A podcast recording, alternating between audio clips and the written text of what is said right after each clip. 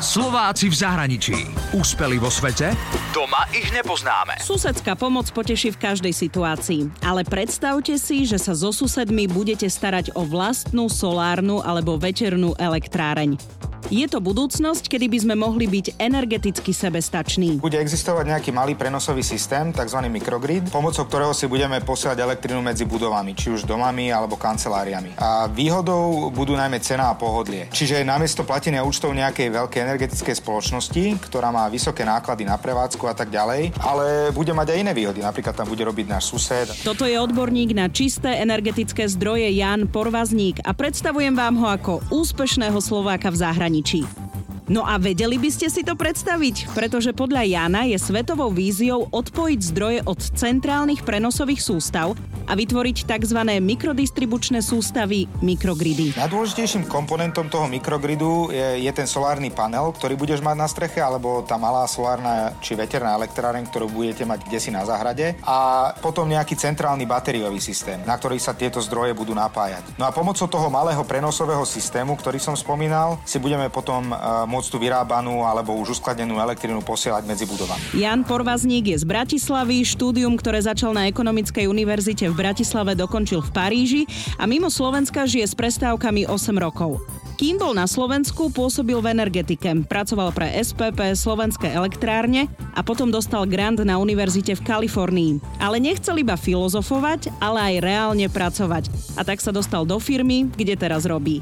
Žije v Chicagu, kde pracuje pre spoločnosť, ktorá stavia veterné a solárne elektrárne ako manažér pre rozvoj trhu.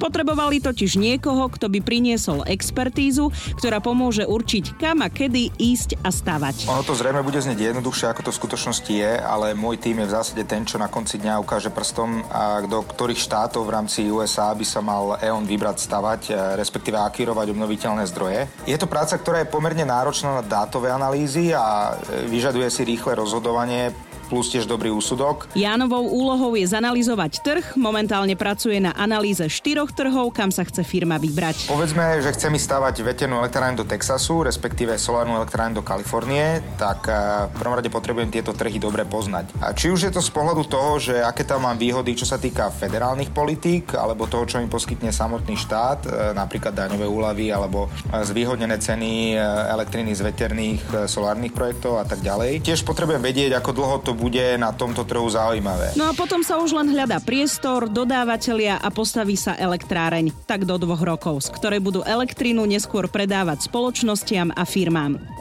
Takéto elektrárne sa nestávajú na strechách ani na vystavaných plochách, ale na miestach, kde je dostatočne veľa priestoru, ktoré nie sú kopcovité, ale rovinaté a kde je aj dobrý slnečný svit.